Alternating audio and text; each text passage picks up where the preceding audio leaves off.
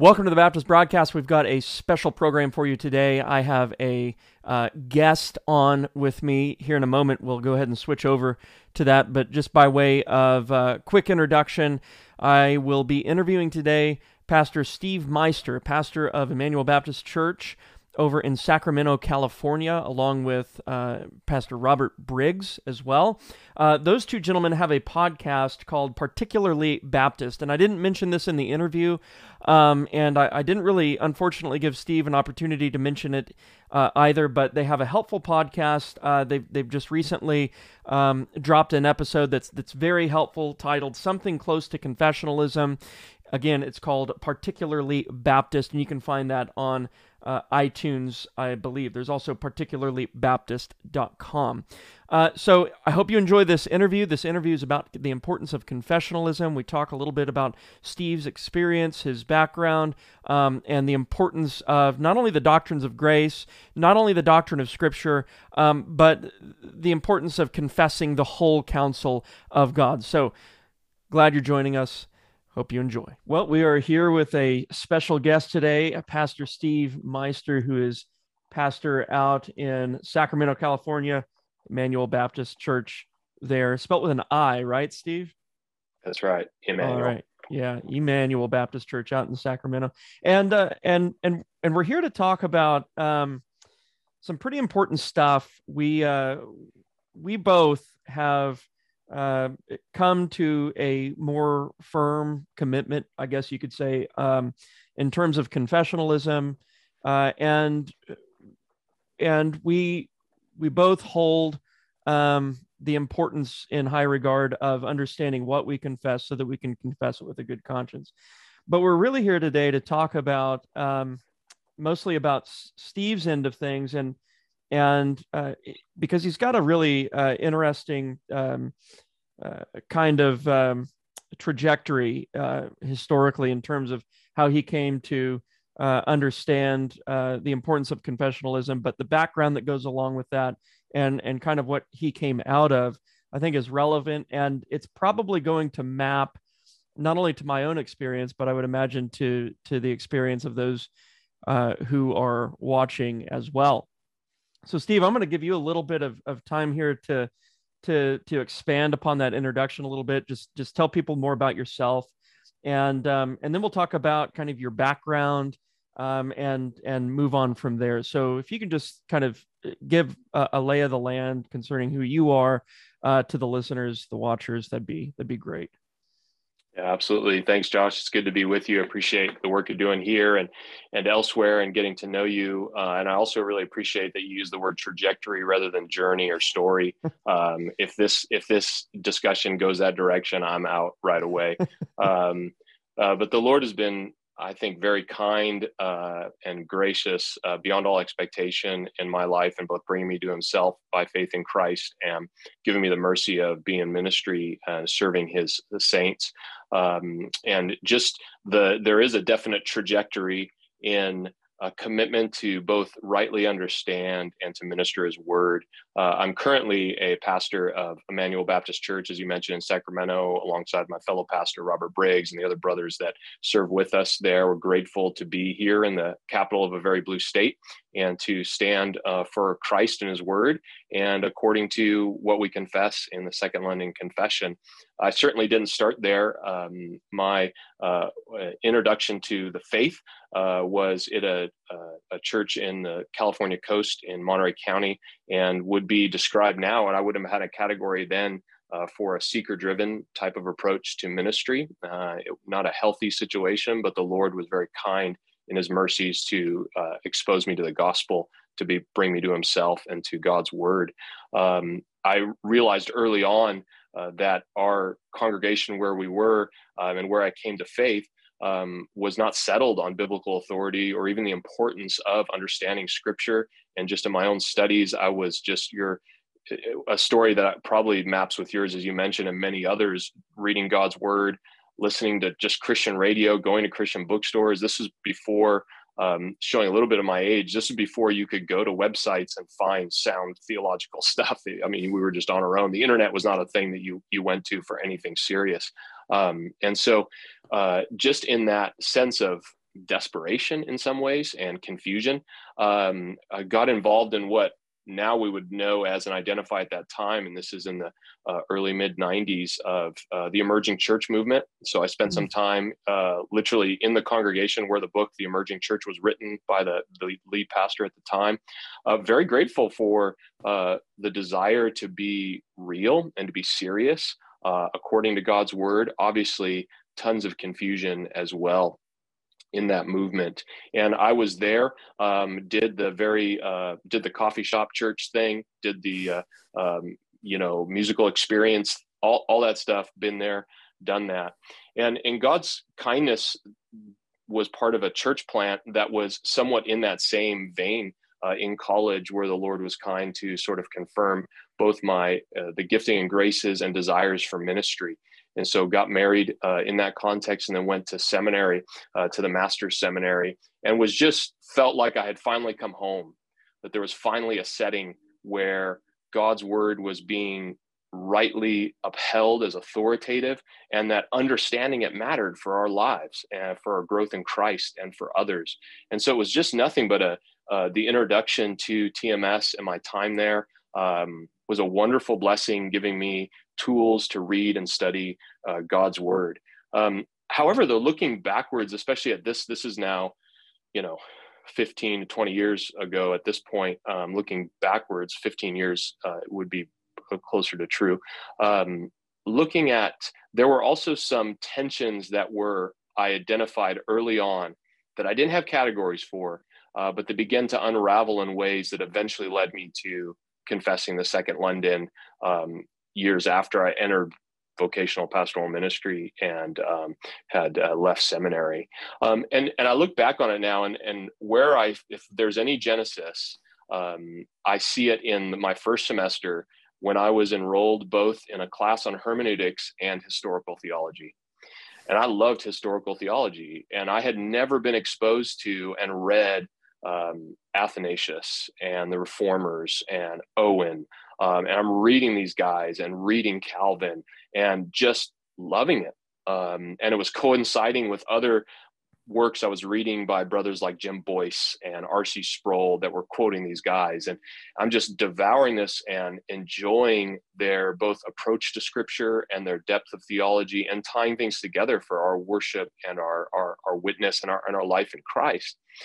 But then I would go to my hermeneutics class and learn that none of these men apparently knew how to read the Bible. And that tension was, I didn't know what to do with it at the time. And it just began, I think, a querying on my part, an investigation of that eventually led me to what I believe to be a correct confessional position today. But that tension that would resolve in my mind later of, we're receiving the doctrines of the church down through the Reformation to post-Reformation in our day, but questioning the means by which those men arrived at those doctrines. And that, I think, is still a tension that's present even in confessional circles, and we can maybe talk about that later. But that began to open up questions as I was still going into my studies there. And I think, you know, to reduce a complicated conversation to a simple point, the inviolable law of biblical interpretation and hermeneutics that we were given, that I believed and didn't see any other way around, was that what the human author intended and what the original readers of scripture, we're talking about scriptural authors, what the biblical authors must have intended and what the original readers understood according to their place in history and culture is the meaning of scripture. And it must be conditioned by that. And that meant commitments to things like what's been written in Walt Kaiser's Toward an Exegetical Theology, and that we don't take later revelation into consideration when we're interpreting any given passage. So when we read, you know, things in Genesis, like Genesis 3, we don't think about what Paul and later authors would have understood. We only think what Moses must have meant and what the original Israelites would have received from that. Yeah. And so that was bedrock, and the other hermeneutical principles unfolded from that. And that created another nagging feeling that you know, the rules for reading Scripture didn't come from Scripture. And so right. despite our, you know, insistence on biblical authority, biblical sufficiency, biblical clarity, all of those truths, and those are badges of honor, right? And those are, you know, hills we die on. But our method of reading Scripture didn't come from Scripture. We talked about mm-hmm. things like Mortimer Adler and how to read a book.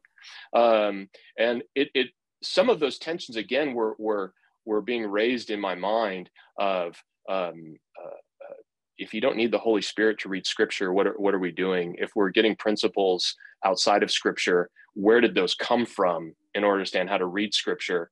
And again, I didn't have answers for all of them, but there were questions that were being raised, and they would unfold later when I was ministering in the same context as a pastor. And I would have questions from church members like, you know, if Isaiah was just writing to Israelites and it was primarily about his promises to Israel, then why even bother reading it? You know, what does it have to do right. with us? Right. Now, of course, brothers have answers for that. And I don't want to paint anyone into sort of a straw man corner, but I do think that even those kind of simplistic questions are raising the reality of tensions in a dispensational biblicist background. And that's how I would understand it now.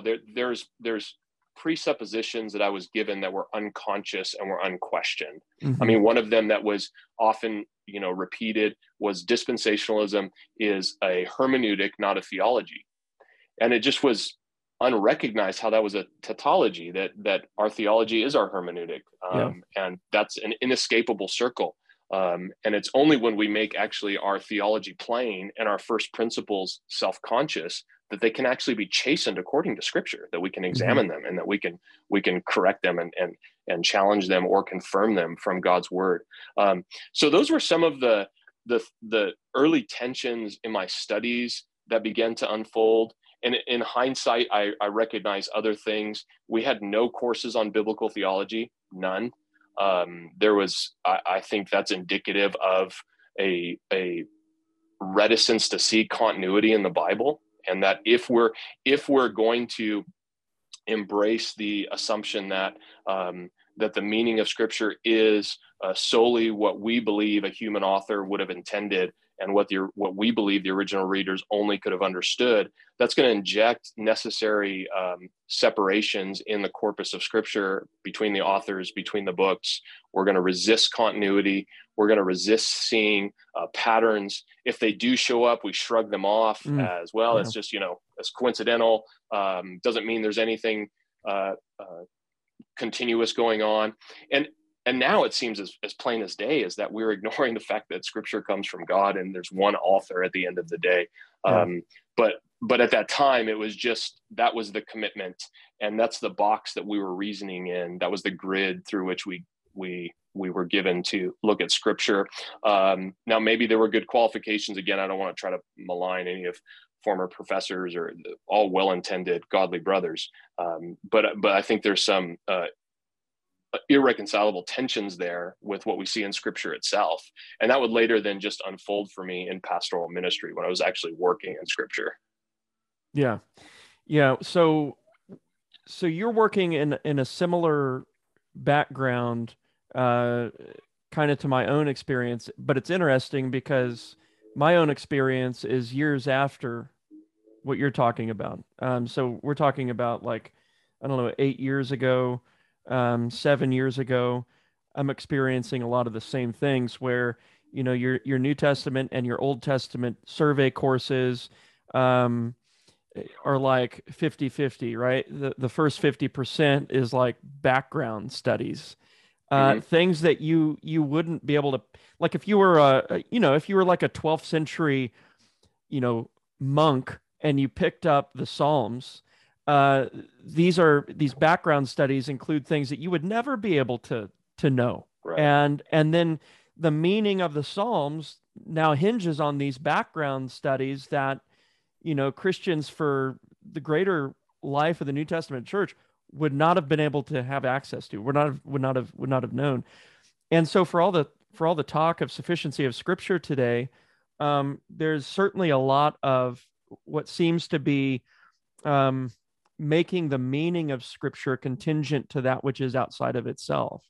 Oh, yeah. and or contingent upon that which is outside of itself. And it's just an interesting kind of irony, I think, that's there. It's like you said, there's a tension there that I think can't be reconciled. Now, you've given a kind of an overview of your background.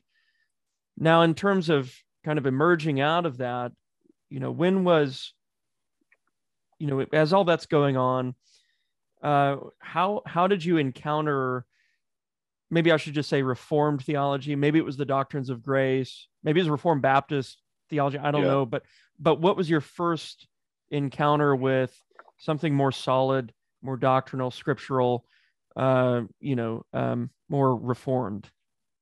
Yeah, I think it continued through seminary and into later studies. I was always far more interested in reading, Banner of Truth authors than I was those in the dispensational camp. They just the latter just struck me as stiff, as mechanical, it didn't have a theological depth in my opinion, and so I would read these other guys. And just living in that constant tension of having these hermeneutical principles that none of my heroes shared, and I loved their doctrinal conclusions and their ministry, but I didn't quite understand how they got there. And so I sort of set out on a project myself to try to stay committed to my hermeneutical foundations, and yet justify the theology that I thought was better and good. I didn't have much exposure to covenant theology. I was told, in fact, that it was a step to Roman Catholicism and paedobaptism to embrace that. And so I didn't understand the variety of covenant theologies through history, there was no exposure to that at all, or even discussion. It was just like, you've made a step towards Rome, which is a kind of a lazy accusation that continues to get repeated, unfortunately. And the commitment that I did have was that your exegetical method will guarantee orthodoxy. And then I started to realize, well, that can't be the case, because there were guys who had the same exegetical commitments that I had that were arriving at what I understood to be erroneous conclusions. And so after I left seminary, I served in a Christian relief organization for a couple of years and did work writing curriculum and doing some different things there. And I entered pastoral ministry in a dear congregation that's nearby, I still have a great affection for, in the same tradition that I had come out of in seminary.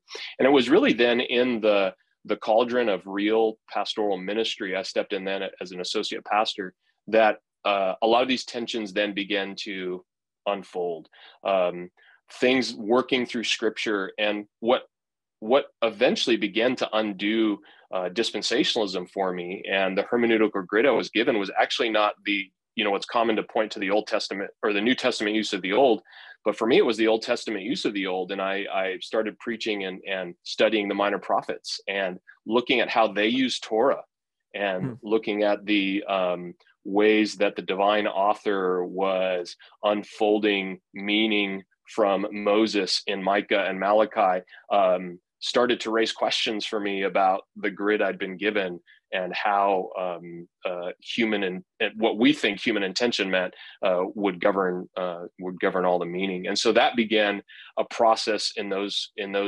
studies. And then also just the fires of pastoral ministry and the frustration with how limited our resources were, or I mean, maybe really a better way to say it is, I was cognizant that we seemed to be reinventing the wheel a lot. I mean, when things came up in the church, when things came up pastorally, well, what do we think about this? And it's not quite true that we said we had to open at Genesis and start over, but I felt that way. And I felt like we were grasping at straws. And I remember one point in particular in seminary, or excuse me, in ministry, this is later in ministry, thinking, man, why didn't the Lord give us more to do ministry? And then I immediately, in that sense of sort of frustration, lament that thought, well, that's absurd. I mean, right away, you know, the Holy Spirit convicted me that that was a dumb thought. And then it raised the issue that, well, maybe how we're approaching Scripture, how I'm approaching Scripture is inconsistent and isn't what the Lord intended.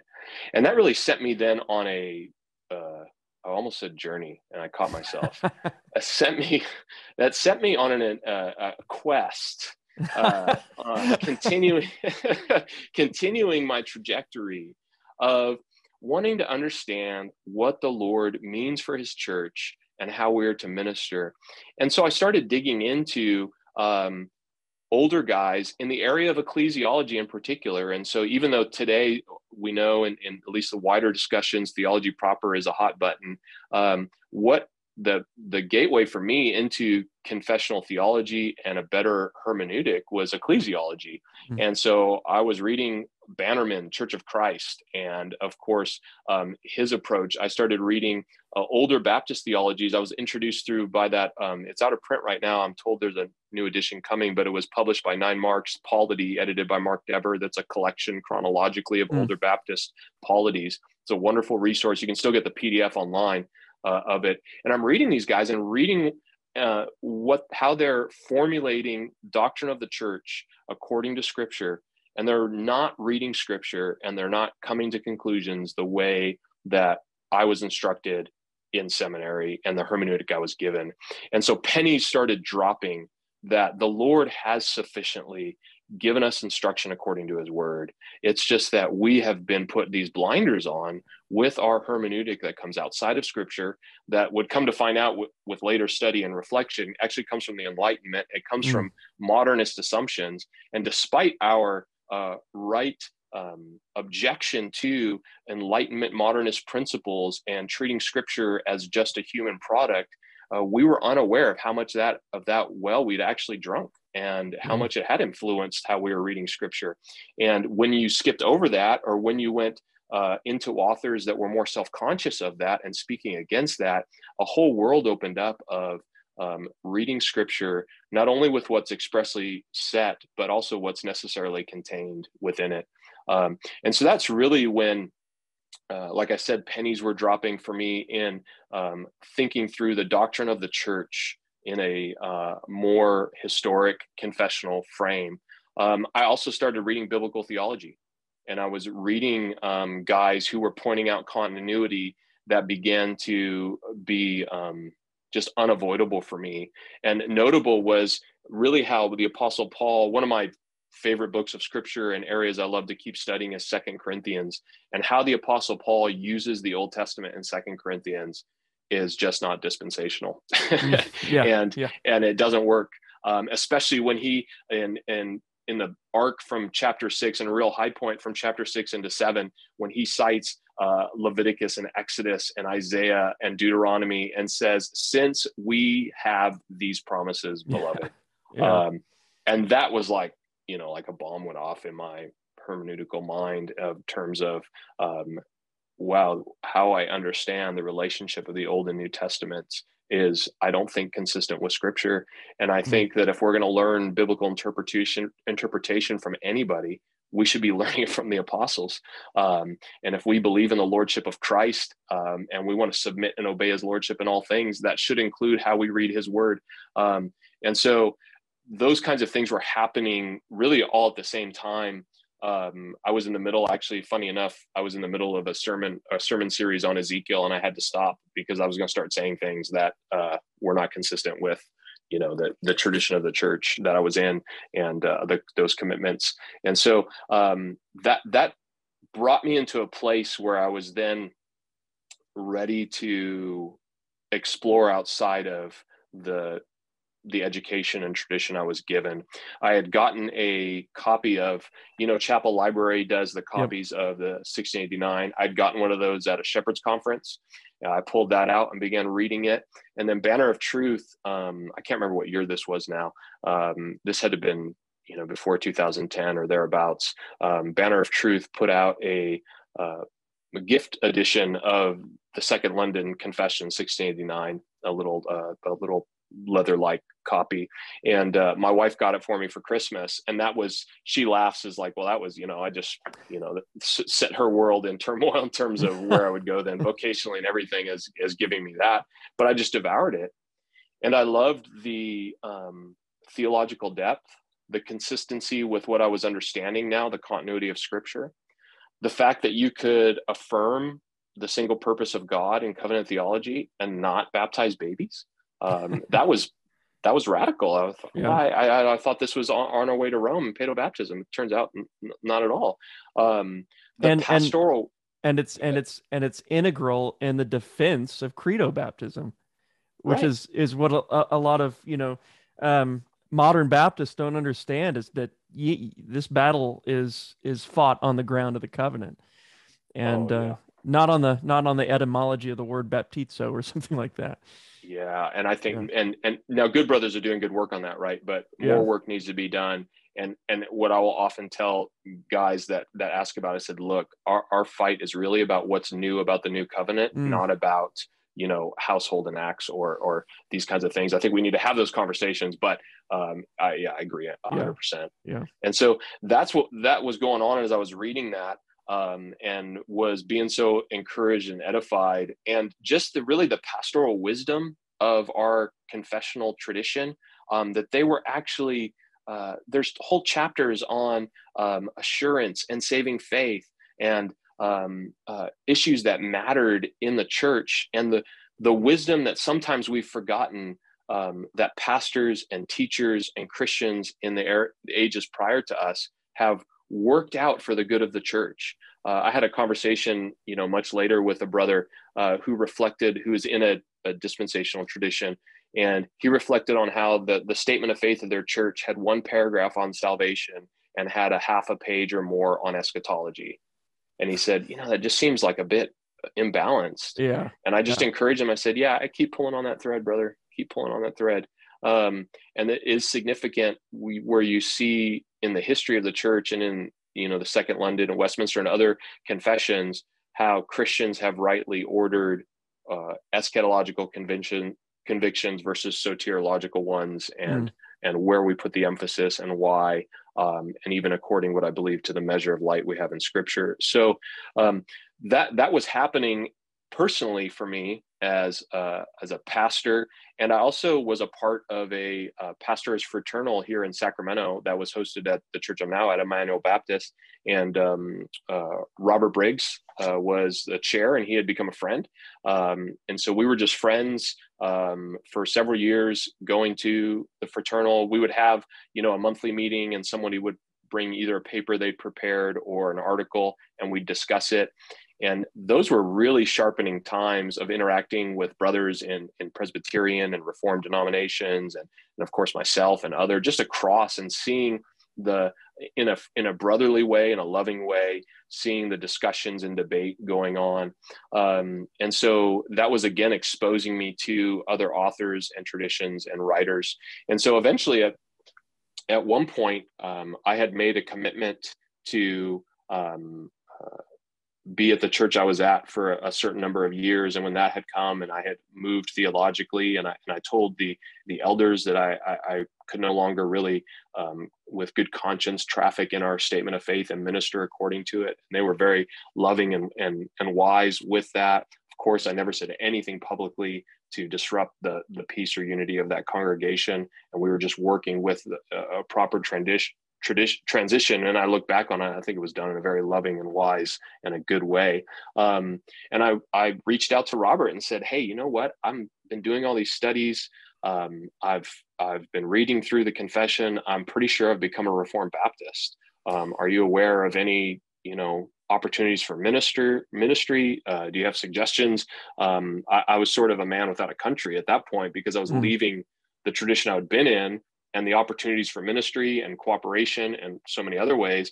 And I knew almost no one in the other tradition. And at that same time, in God's providence, the other pastor at Emmanuel was looking to actually go to another opportunity as well. And so long story short, the Lord brought me to minister here at IBC, where I am now, a little over 8 years ago as a co-pastor with Robert. And it's been just a blessing beyond belief to minister in a sweet congregation that cares about God's word, the honor of Christ, ministering to the lost here in our very blue state, and yet to do so very anchored tightly to our confession. And so that's sort of how that process happened and my exposure. And then obviously once I, connected with Rob more overtly, and it opened up a world of connections and studies about our tradition and reading Michael Haken's classic Kiffin, Nollis, and Keech, and getting a better perspective of where we're situated. And it's really just been a continued trajectory and deepening really what it means to be confessional and the place our confession has in our interpretation and ministry and theology and what have you. For sure. And I'm sure the listeners, viewers can resonate with a lot of this, you know, those who have kind of similar quests, trajectories, can probably resonate with a lot of this.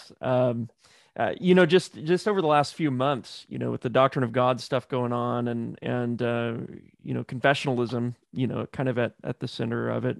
What do we confess and why?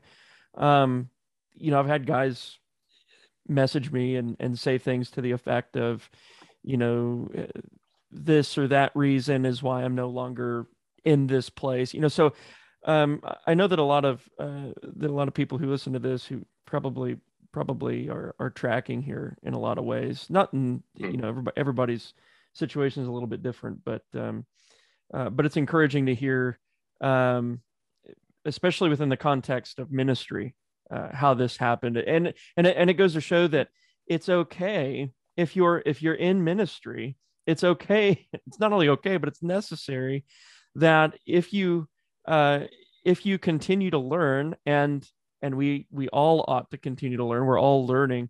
It's okay to, you know, it's okay to move, to progress, to mature. And I think there's pressure sometimes on guys to kind of just remain where they are because they're not so sure what would happen if they were to admit that they've been wrong for the last, I don't know, several years. And so, that plays into it as well. But now we come to a more, dogmatic or theoretical section of the outline here and the interview, and I just want to get your thoughts on what the definition of confessionalism would be, or how would you describe that to someone who is asking, what does it mean to be confessional? Yeah, that's a good question. Before I answer that, I just want to, piggyback off something you just said and about moving and maturing in ministry and how it doesn't necessarily mean that you're completely divorcing yourself from everything the Lord has done. If I go all the way back to when I came to faith in Christ in 94, I have appreciation for every person the Lord has used in my life up to this point. And I see myself, as it were, standing on their shoulders, even where I've now come to principal differences. So coming to a principal difference is not the same as repudiating somebody or their input. And certainly I would never do that of my background. I have many brothers that disagree with me to this day. I love them. They love Christ and his word, and they're seeking to minister faithfully according to the light he has given them. I pray for them to give them more light. They do the same for me, and that's okay. And so I think that's important to set that out. I think, to your question about what is confessionalism, sometimes just to put it simply, and there's many ways we can come at this, I think it would be to recognize that just as God intends for Christians to have a pastor who teaches them his word, the Bible did not fall from the sky to any Christian's feet last week so that they could read it independently and come to their own conclusions. So just as that is true, and I think most Christians, by even just a, a, A rudimentary exposure to scripture recognize that. They need teachers. So does every teacher and every church. And that you could even think of it as a widening concentric circle of those who are instructing us and whose shoulders we stand on. And if we believe in the presence of our risen Savior, and I know we do, if we're Christians, we do, and we believe that his Spirit is with his church, then we have to believe that he has been gifting and giving teachers to his church from whom we are to benefit and from whom we are to learn. That in no way supplants the authority of God's word in any regard. The final authority and arbiter of truth for faith and practice for us is scripture, period. The only unerring authority is scripture, period. But we are not the first ones to read it. And we are not unerring. We are not without need of instruction. And so just as Christians need pastors, pastors need pastors, and churches need instructors. And so confessionalism is making that plain. Now, I don't think I said anything that any of my non-confessional brothers would disagree with. I think they would all recognize that. I don't have any friends that I know that are crass, individualists, and self-consciously rejecting any need for instruction. However, we can be slide into that unconsciously, as it were, and not being self-aware of really what that means. And I think confessionalism is that statement. I read an article, in my trajectory, one of the essays that sort of was pivotal at a key time was Carl Truman's. It was a blog post on Reformation 21, No Good Creed Goes Unpunished. And he, in that, talked about the significance of creeds to instruct us and to make plain what we believe according to scripture. And he pointed out something that I hadn't thought of before, of how it was a mark of humility. And it was actually an exaltation of scripture's authority, because I'm now making a distinction between what scripture says and what I believe scripture says and what I say according to it. And that we're actually no longer conflating the Bible with my authority. Right. And if I see anything in non-confessional circles, and sadly in some confessional circles, it's an inability to make that distinction. Yeah. And it lends itself to arrogance. It lends itself to authoritarianism. It lends itself to conflating your convictions with scripture in such a way that you de-church other Christians. Looking in hindsight, I recognize how much of that was apparent in my circles, where if someone took a different view on different aspects of theology, well, then that's probably because they're just not saved. Because if you were saved, you would obviously believe, X, Y, Z. And I think a lot of those tendencies are fed by an anti-confessional bias. That doesn't mean I think everybody's non-confessional is a arrogant jerk. I don't think that. But there is a movement, and there's a current that pushes you those directions. And it becomes very difficult to maintain a humble reception of what scripture teaches. So I think that's confessionalism is the, of course, maybe more formal definition is that it's a subordinate standard that governs the church or association of churches, or however your ecclesiology has you situated, that distinguishes scripture from what you believe scripture to mean by what it says. And it's articulating that. And it becomes then a articulation of what you believe the rule of faith to be, what scripture means by what it says. I mean, when the Bible says the whole counsel of God, the faith, what's taught, the teaching in 1 Timothy to Titus, those kind of phrases, what does that mean? What do we think it means? We're all going to put together some kind of coherent summary, or hopefully coherent summary, of what we believe the Bible teaches.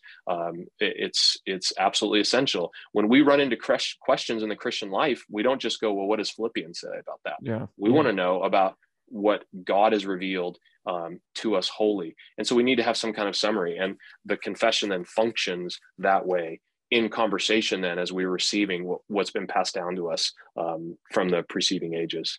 Yeah. And just to re-hit on something you just said is, it keeps us from having hobby horses, because like you have 32 chapters in the case of Second London, 33 in the Westminster, And those chapters are representative of the whole counsel of God, you know, from first things, first principles, all the way to the last things. And so it keeps us on track in that sense. It keeps us from going to, you know, First Peter or Second Peter, and then that becomes our book, and just the interests in, you know, something like Revelation or our interests in Daniel become really our interest in terms of our entire experience with theology.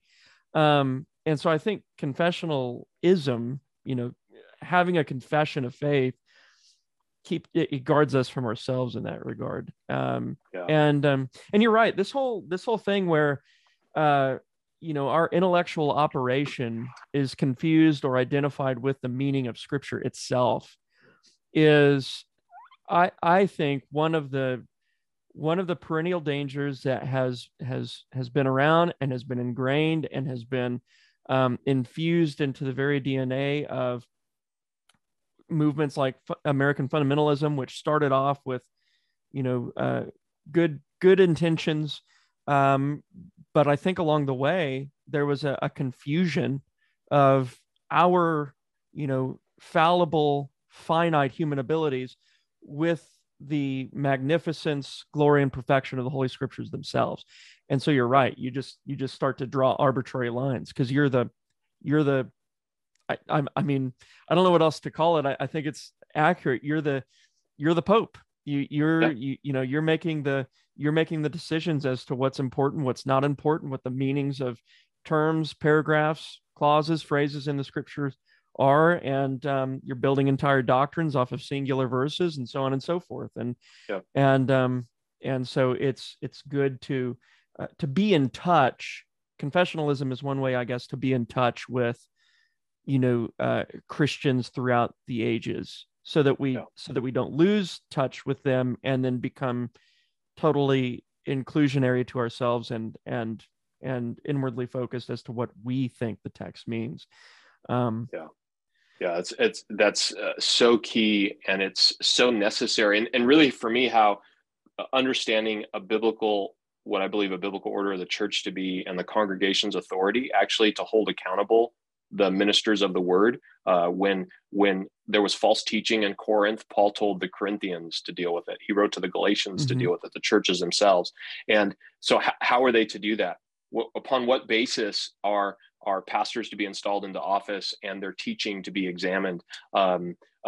What's the standard? And I think the answer to that is our confession. That's how that functions. I thought you were going to say they need to get into a room and re-exegete the Scriptures.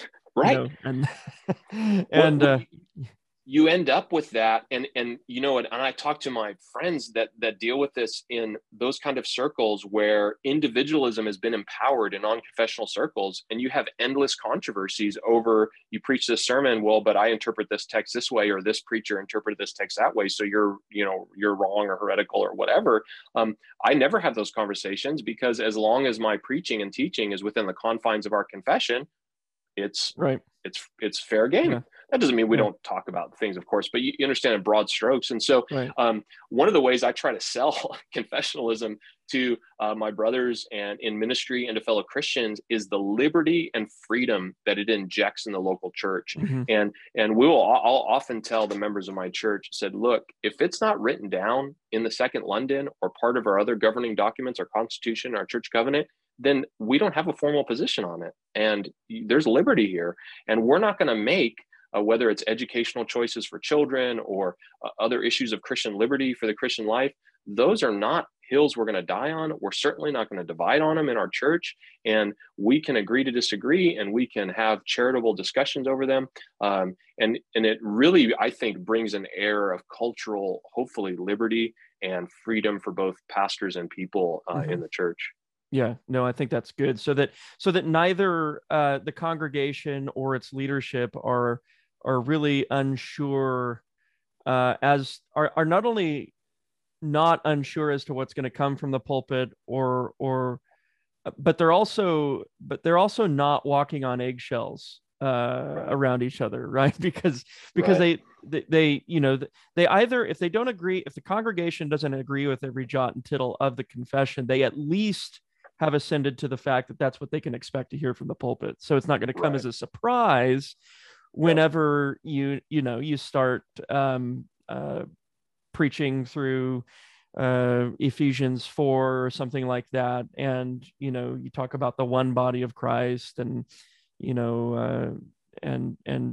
polity and things like that. It's not going to come as a surprise, because you have one of the longest chapters in the confession is on the doctrine of the church, chapter 26, and right. and so anyway, I think that that's a healthy place to get us to really our last point here, which would be, and we've touched on it already and have alluded to certain issues that plague us now, but the state of confessionalism today. I mean, the reason I think this is an important question is because there are a lot of people, a lot of churches, a lot of institutions that would say we are confessional, mm-hmm. but upon the final analysis, what begins to happen is you find out that we're not so sure that that person, church, or institution is being consistent with the intent behind the terms used in, these confessions. So it's led to a lot of confusion, I think, and it's led to a lot of, obscurity in terms of what does it mean to be confessional, which we've already touched on, but really the state of confessionalism, I would say is in kind of a poor state today because of that equivocation on that term and what it means. So what are your thoughts on where we're at now? Well, before I, address that, let me preface by giving a story of when I finished seminary and I started at a Christian relief organization, and my immediate supervisor at that time brought me in and said, "You're only going to be good for about a few months here." And I'm, what are you talking about? He said, "You come with fresh eyes, and we're all living in this world. We've all got accustomed to it. And so none of us no longer notice the issues. And so I want you to be very observant and to be very lovingly critical about what you see and observe, so that we can benefit from your fresh eyes." And I just thought that was an amazingly, that brother's still a dear friend today. It was an amazingly humble and self-aware comment on really the reality of when we're in something, we become the frog in the pot and we don't notice our own environment. Mm-hmm. And so I mentioned that to say that is, when I start, I've just told my, story and my journey into confessionalism. And I know many brothers, if I'm going to now give some things I'm concerned about in the circle, a big objection they're going to state is, you're a newcomer. What do you have to say? And I still think the wisdom of my friend and former supervisor is apt. And it's actually some of us who maybe are newer in the circles that bring some fresh eyes and that notice things that maybe others of us have just become more accustomed to. And what I would say in general is, after I left for a dispensational, more what we'd call in a right understanding biblicist background that was non-confessional, and I came into confessional circles, I was surprised actually at the similarities that stood out to me between the two. I'm actually quite surprised in many regards. That I think in general, my read, and I'm open to be corrected, my read of the modern Reformed Baptist movement in the 20th century moving into today is brothers that were rightly dissatisfied with the theology and the exegesis of fundamentalist circles, for lack of a better word, and other circles. And they came to different exegetical conclusions, non-dispensational conclusions, for example, but so they began to adhere to the Second London, but I don't think the reality of what the theology and the hermeneutics both entailed in the Second London Confession and how that confession is to function in our ministries, I don't think that fully dropped in our camp in many quarters. And I still see some of the same biblicist tendencies and practices in our camp. I see some of the attendant attention to personalities. And let's be honest, this is true for every tradition and group. Unless we want to live in just unmitigated chaos, we will have a pope, and it will either be a person or a paper. Now, I'm going to put my money on a paper, and that's what I'm going with. They're far more predictable and far less likely to wreak havoc, especially one that's centuries old and is well proven. But we will have one or the other. And so there, it's really just a sense of where that emphasis is going to be. And I do think in some quarters of Reformed Baptist circles, I think some of the failure to rightly understand the subordinate authority of our confession is shown itself in, frankly, personality conflicts and personality tribes. And a lot of the pushback that I've gotten as of late in some of the criticisms that we've think that are necessary in our circles related to the doctrine of God and sola scriptura really amount to little more than how dare you speak about this person. And I have never any intention to speak of another brother of Christ, in Christ in malice or in any way that's not recognize them as a brother. But I'm just bewildered when we have principled concerns and issues, we're defaulting to kind of an 11th commandment kind of deal. I remember that from my old camp and some of those circles. I'm like, I thought being confessional meant we were leaving that behind. And that at the end of the day, we are going to put our weight of emphasis on what we receive and what we confess according to Scripture. And I think also there are concerns of just really issues of theological formulation and the place of our confession as our hermeneutical starting point. Now, that does not mean that we should ever, as pastors, so we're preparing, let's just talk about our weekly sermon preparation, week in, week out work. That does not mean I have a brain dead approach to the Bible, or I don't care what the Bible says, and I'm just going to recite a chapter of the confession in the pulpit. I never do that. And if you spoke to any member of my church or came and visited among us, they would say, we are committed to exposition of God's word, week in, week out, ministering the word of God. I think my confession actually tethers me to that very tightly. But it does give me a starting point in the sense of the faith once for all delivered to the saints is not, I'm not recreating that in my exegetical process in any particular passage every week. I have a starting point that is shaped by the tradition prior to me. And as I'm self-conscious of that, and as I'm aware of that systematically, confessionally, it aids me into a deeper understanding of what Scripture says. And if I ever come to a place where I believe that there's some fundamental substantive error in the Second London according to Scripture, and I'm convinced of that, well, then Scripture is going to win, period. There's clear, the final authority is God's word.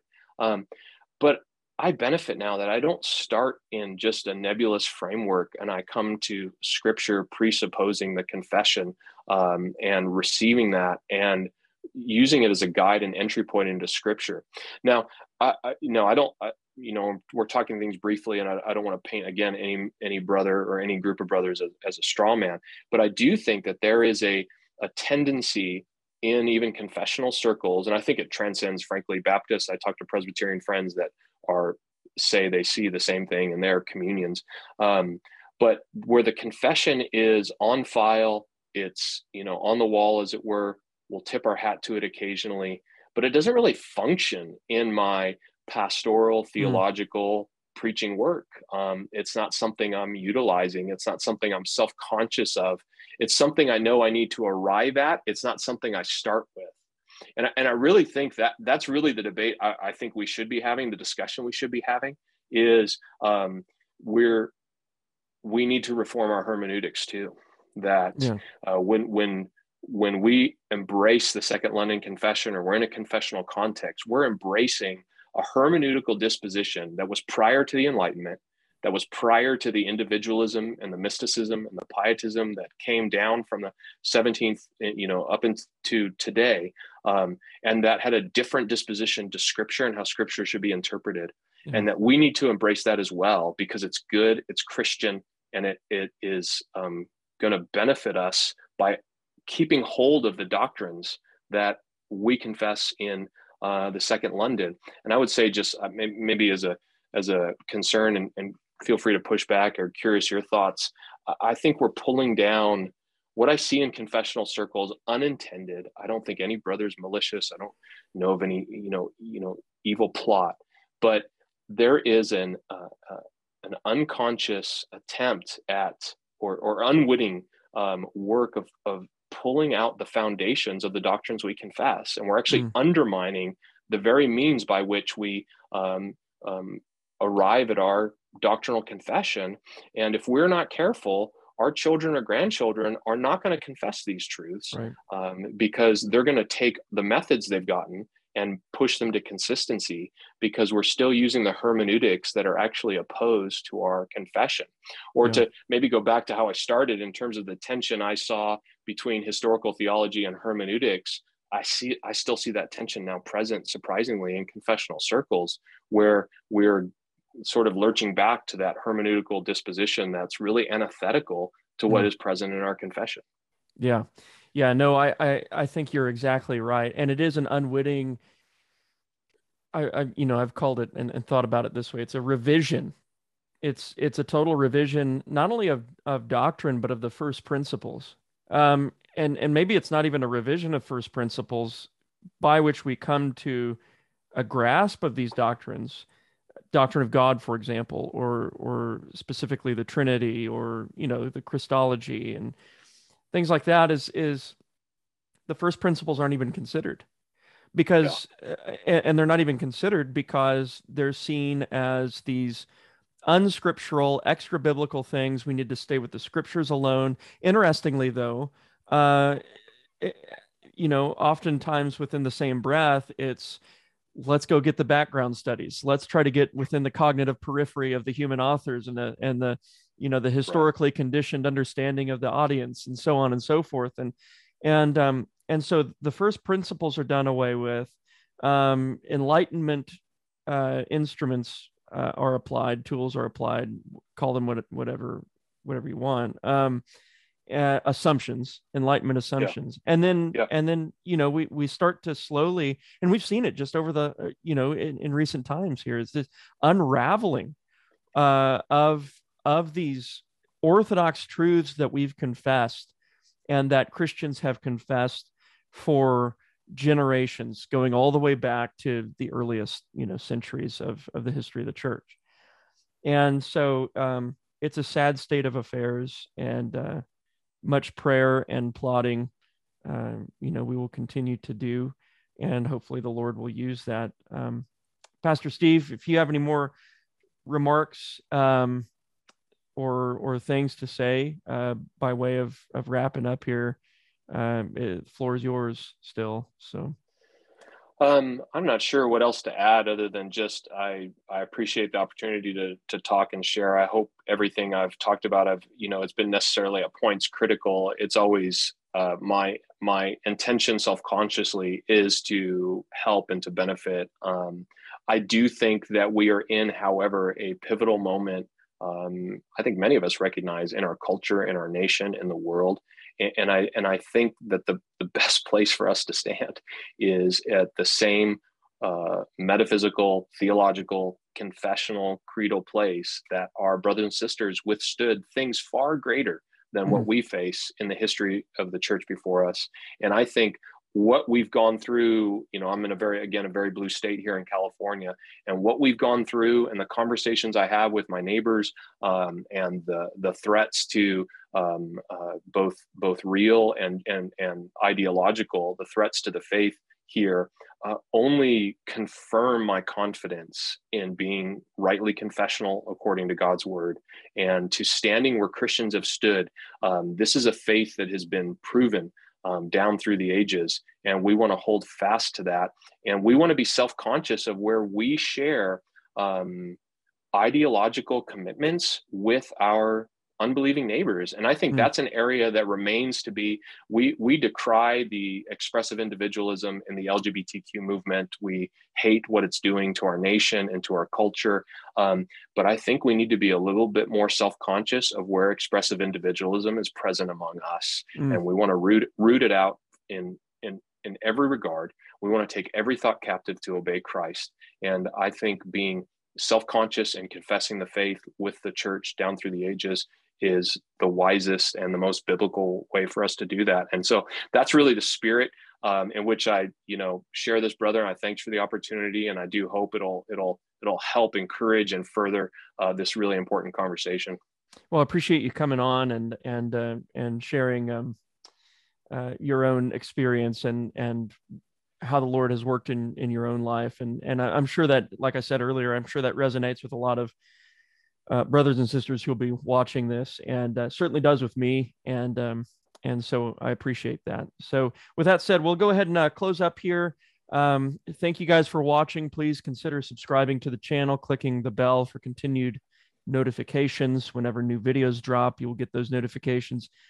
And as always, please, I encourage you to share the content. I'm sure this video will help and serve those who hear it. So God bless you guys.